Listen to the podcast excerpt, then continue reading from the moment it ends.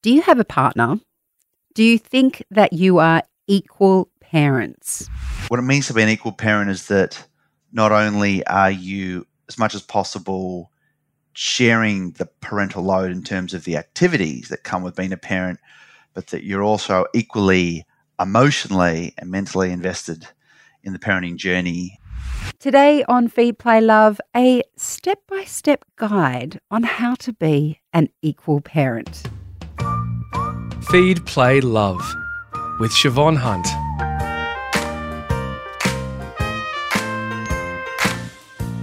If you have a child with someone else, how do you share the parenting responsibilities? Unfortunately, even now in 2022, the majority of child caring still lands with women in heterosexual partnerships. Perhaps you're in a same sex relationship, but still, one person is carrying most of the parenting load. But there is a way to have a more equitable parenting experience. Rob Sturrock is a dad of two and author of Man Raises Boy, and he's worked hard to be an equal parent with his wife. Hi, Rob. How are you? G'day, Siobhan. How are you going? Good, thank you. Now, I should preface this chat by saying life is fluid. It's impossible to be 100% equal on all things. But, Yeah. but we can aim for a better balance, can't we? Yeah, absolutely. Um, and I think the last couple of years has really shown us more than more than ever how important it is to to find some equality or equilibrium between two parents raising children. Would you say it's about mindset? So, how you actually view your own role as a parent? Yeah, absolutely. And and thinking of this interview today, that was the word that kept popping up in my mind as I was thinking about what we'd be talking about. And I think it is mindset. I think it's a it's a consciousness or a deliberateness to how you approach parenting. And obviously, you can't do this, you know, twenty four hours a day, you know, seven days a week. But I think it's about how you, uh, in your own mind, and when you're communicating with your partner, how you decide to approach parenting. And look, as I've said to you, and you know, in the book, I'm, I by no means consider myself an expert parent. I'm still absolutely learning as I go, but I do try and refer to myself as, a, as an advocate. And I guess from my point of view, when we were having our first child, and I had absolutely zero knowledge, experience, history with with children or babysitting or anything like that, it was it was starting by having a conversation with my wife, my pregnant wife at the time, like, okay, how do we want to approach parenting?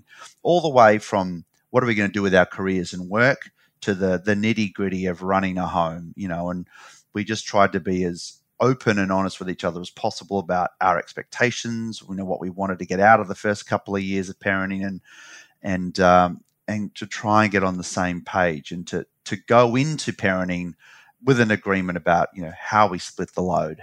Yeah, and I don't think many people actually have such a frank discussion before they have children. I know that my partner and I didn't, my husband and I. Um, and I think when I reflect on mindset, what comes comes up for me is I think there's this general assumption still that if you're in a heterosexual partnership, that the woman will be the nurturer and the carer, and the man will be the breadwinner. And in between those very cliched, broad roles, what happens is the woman starts to carry the emotional load as well as the majority of the domestic labour. And we see that time and again in studies. So I'm wondering when you had that conversation with your wife, um, did you have to challenge those kinds of ideas? Like, did, were you actually able to articulate, no, act, you know, I want to be as much a nurturer and carer of these children as you are? Yeah, th- we did, and we sort of continued to, to do that and talk about it. Um, look, we had our own unpacking to do because I think this is one of the the key points too in this discussion is we all are socially conditioned to various extents to to have preconceived notions of what our expectations are. You know, you raised the classic ones about mum should be the nurturer and the carer and the emotional counselor for the family, and dad's the breadwinner. Um, and those seep right into our psyches, even if we understand it or not. You know, we when we were setting out on, as parents, I remember we were discussing about how we wanted to treat our careers equally and that we valued them equally. And neither of us would be the you know the dominant breadwinner, so to speak. But our first agreement, I remember it so vividly. Our first agreement about how we'd split work after parental leave was that I would work full time, my wife would do three days, and we thought in our minds we thought that's pretty equal. And then we stepped back and went, hang on. Why, why would you work less than me? You know, we work mm. similar in similar industries, similar jobs. Why have we defaulted to you working less? And we had to pull ourselves up and say, actually, no, there's, there's no need for you to work less. In fact, why don't I work a bit less? So, you know, it, it is so, a lot of it is just ingrained in our, in our understandings of ourselves and what our roles are. But, you know, I, I have tried very consciously, I guess, to not only um, step away from the breadwinner sort of expectations, but to really try and take on the emotional responsibilities of, of parenting and the and to be there as much um, to be the emotional counselor for the kids as much as my wife and you know as kids are sometimes they'll have their favorites and they'll want to go to one parent over the other with whatever the issue is but you know it's about as you were saying mindset and approach and being there and knowing and having your kids know that you're there for them and like i can go to dad or i can go to mum with this problem um, and i know i'm going to get a really intimate nurturing treatment from them. And part of the emotional load is not just uh, listen, being there and present for your children. It's also the birthday parties, the I guess yeah. the practical part of caring for your children's emotions and happiness is making sure you don't drop the balls. You know, that you do have the present ready for the party. Um, yep. And also outside of your own children, you know, that you have checked in with your parents that everything's going okay. And there's that side of the emotional load. Yeah. How, how, do you have any advice on how men can step into carrying part of that weight because it is so invisible to so many yeah. people. You know, I think even women sometimes don't understand just how much of that stuff they're carrying. Yeah, and you know, as you know, you know better than I, and probably a lot of your listeners know better than I. You know, it's that idea of the mental load is also known as the invisible load, right? Because mm. we, we mm. don't, or others don't tend to perceive it so so actively and readily. My advice for men, look, it, it can sound simplistic, but I think it is a good starting point, is to be proactive, to put your hand up and to volunteer to take on responsibility with the kids. Now, part of that does involve communicating with your partner, talking with your partner, and trying to work out what are the various things in parenting that we have to take care of. And as you mentioned, you know, it's things like organising the childcare or arranging the school forms, um, staying on top of the you know the birthday parties and the play dates and the social invites. But I encourage men and dads to just say, I'll do that. I'll take that on board. I mean, it might sound too basic, but that, that's sort of what I've been doing for the last, what is it now, five and a half, six years of parenting is when we get to that next milestone, you know, okay, we need to find a daycare because we're going to put, you know, our daughter in care when she's nine or 10 months. I'm like, okay, I'll go do the tours. When it, or when it came to, we've got to enroll our, our daughter in kindergarten, it's like, I'll go on the school website and I'll take care of the papers. Mm. And I think you just need to try and, take it on board. And I think that's one of the great benefits of equal parenting is um, you're shouldering the load equally, but you're also both thinking about the steps ahead of you, you know, what needs to come next. And I think that's a great thing that men can take on in parenting is not waiting to be told to do something or being asked to do something. As great as it is, if you're asked to do something and you do it, you do it really well, that's great. But it's even better if you're proactively saying, I know we need to do this next thing, I've got it, I'll take care of it, and I'll, you know, I'll keep you in the loop how we go. I think proactively looking and identifying what are the next things you need to do. That's the that's the great benefit of equal parenting because you are then truly lifting the responsibility of one parent's shoulders and, and sharing it equally. And I th- I think that's a really big point. It is really helpful if you're you know ticking off your to do list that you're given, it's way better to be formulating your own to do list, communicating that to your partner, and doing it without you know much assistance. And the key thing for me there in what you say, Rob, is that it's taking it all on. It's not saying, okay, I'll drop the kids at karate every week. It's actually being on their emails to know when the tournaments are coming up and when the belts need to be done and, and preparing their uniforms, like you actually own the whole thing. I, I think there's nothing quite as frustrating um, handing on a job and then not having anything to do it do with it and then someone's asking you the details and you're like no no no. This is what you've taken on. Um, so that's a really good practical point. And yeah very simple just say i will look after the childcare and then everything related to childcare you take care of. And obviously you still talk about it with your partner. You mentioned there about when another milestone sort of happens and whether it's childcare or starting school and and then stopping and having that discussion then who's going to take responsibility for what.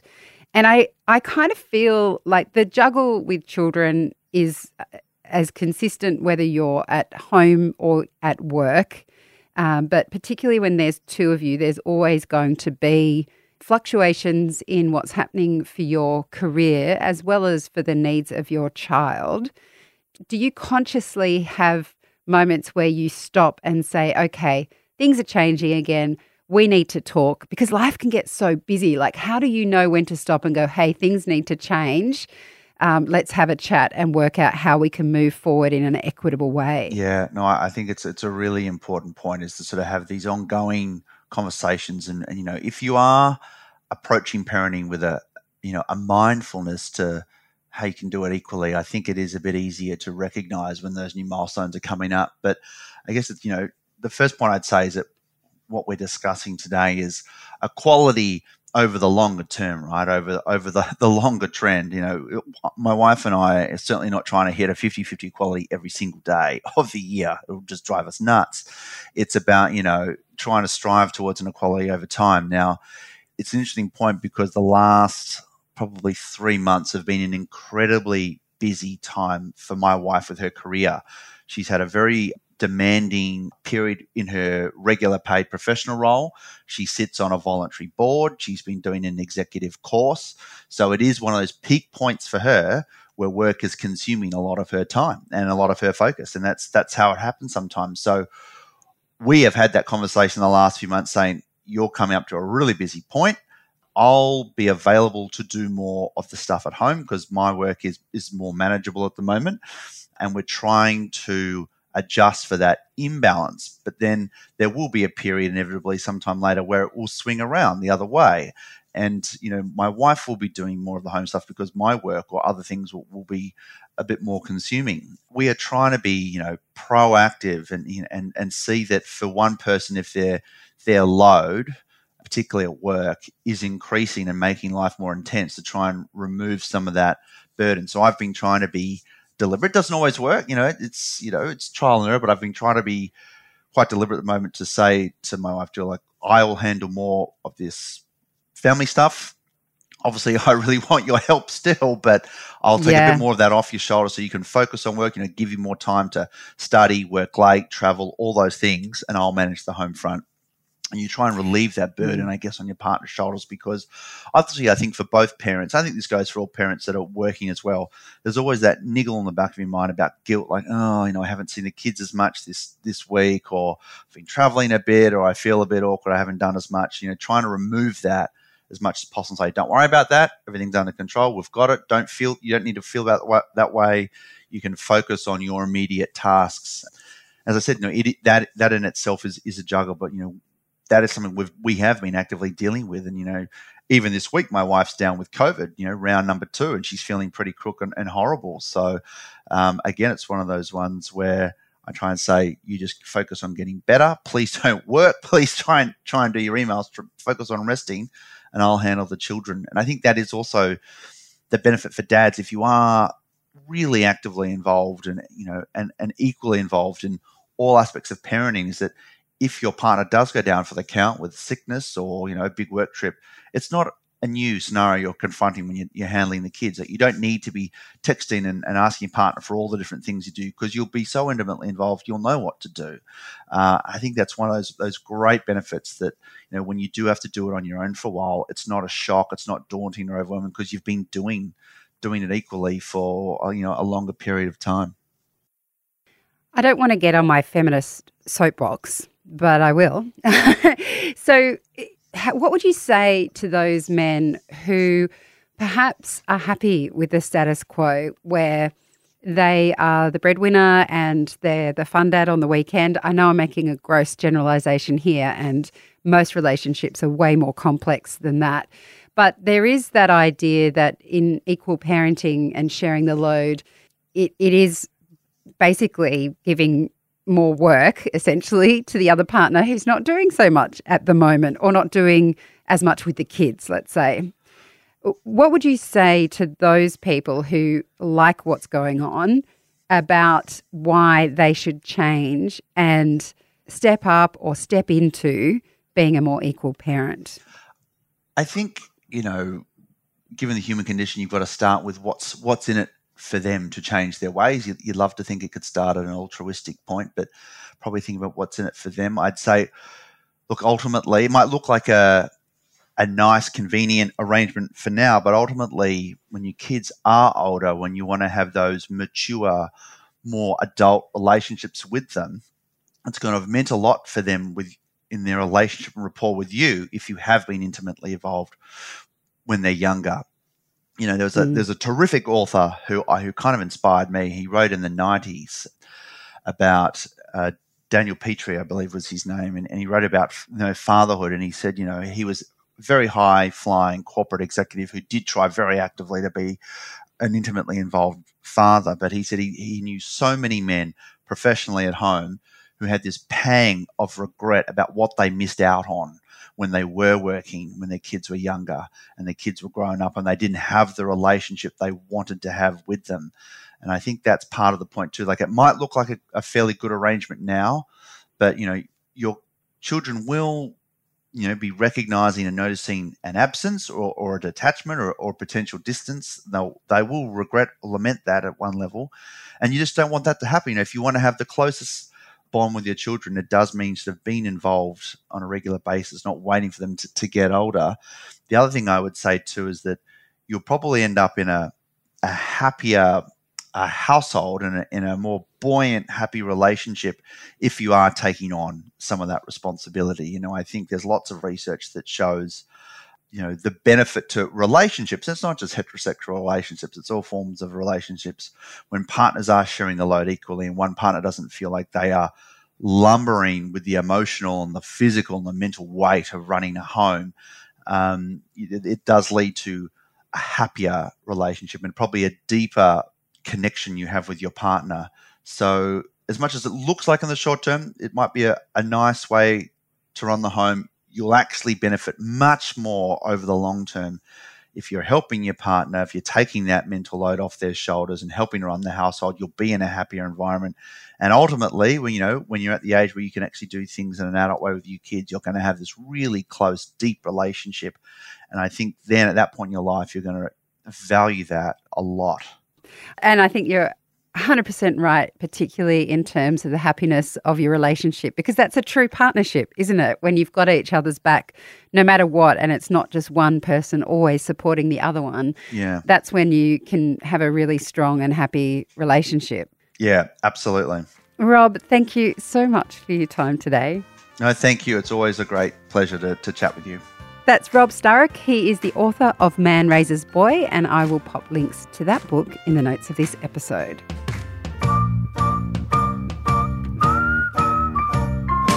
I hope you enjoyed this episode of Feed Play Love. If you did, please rate, review, or favourite. That way, you'll get all the new episodes, plus, we can reach and help even more parents. And if you have a topic you'd like me to cover, email me at feedplaylove at listnr.com. Bye for now.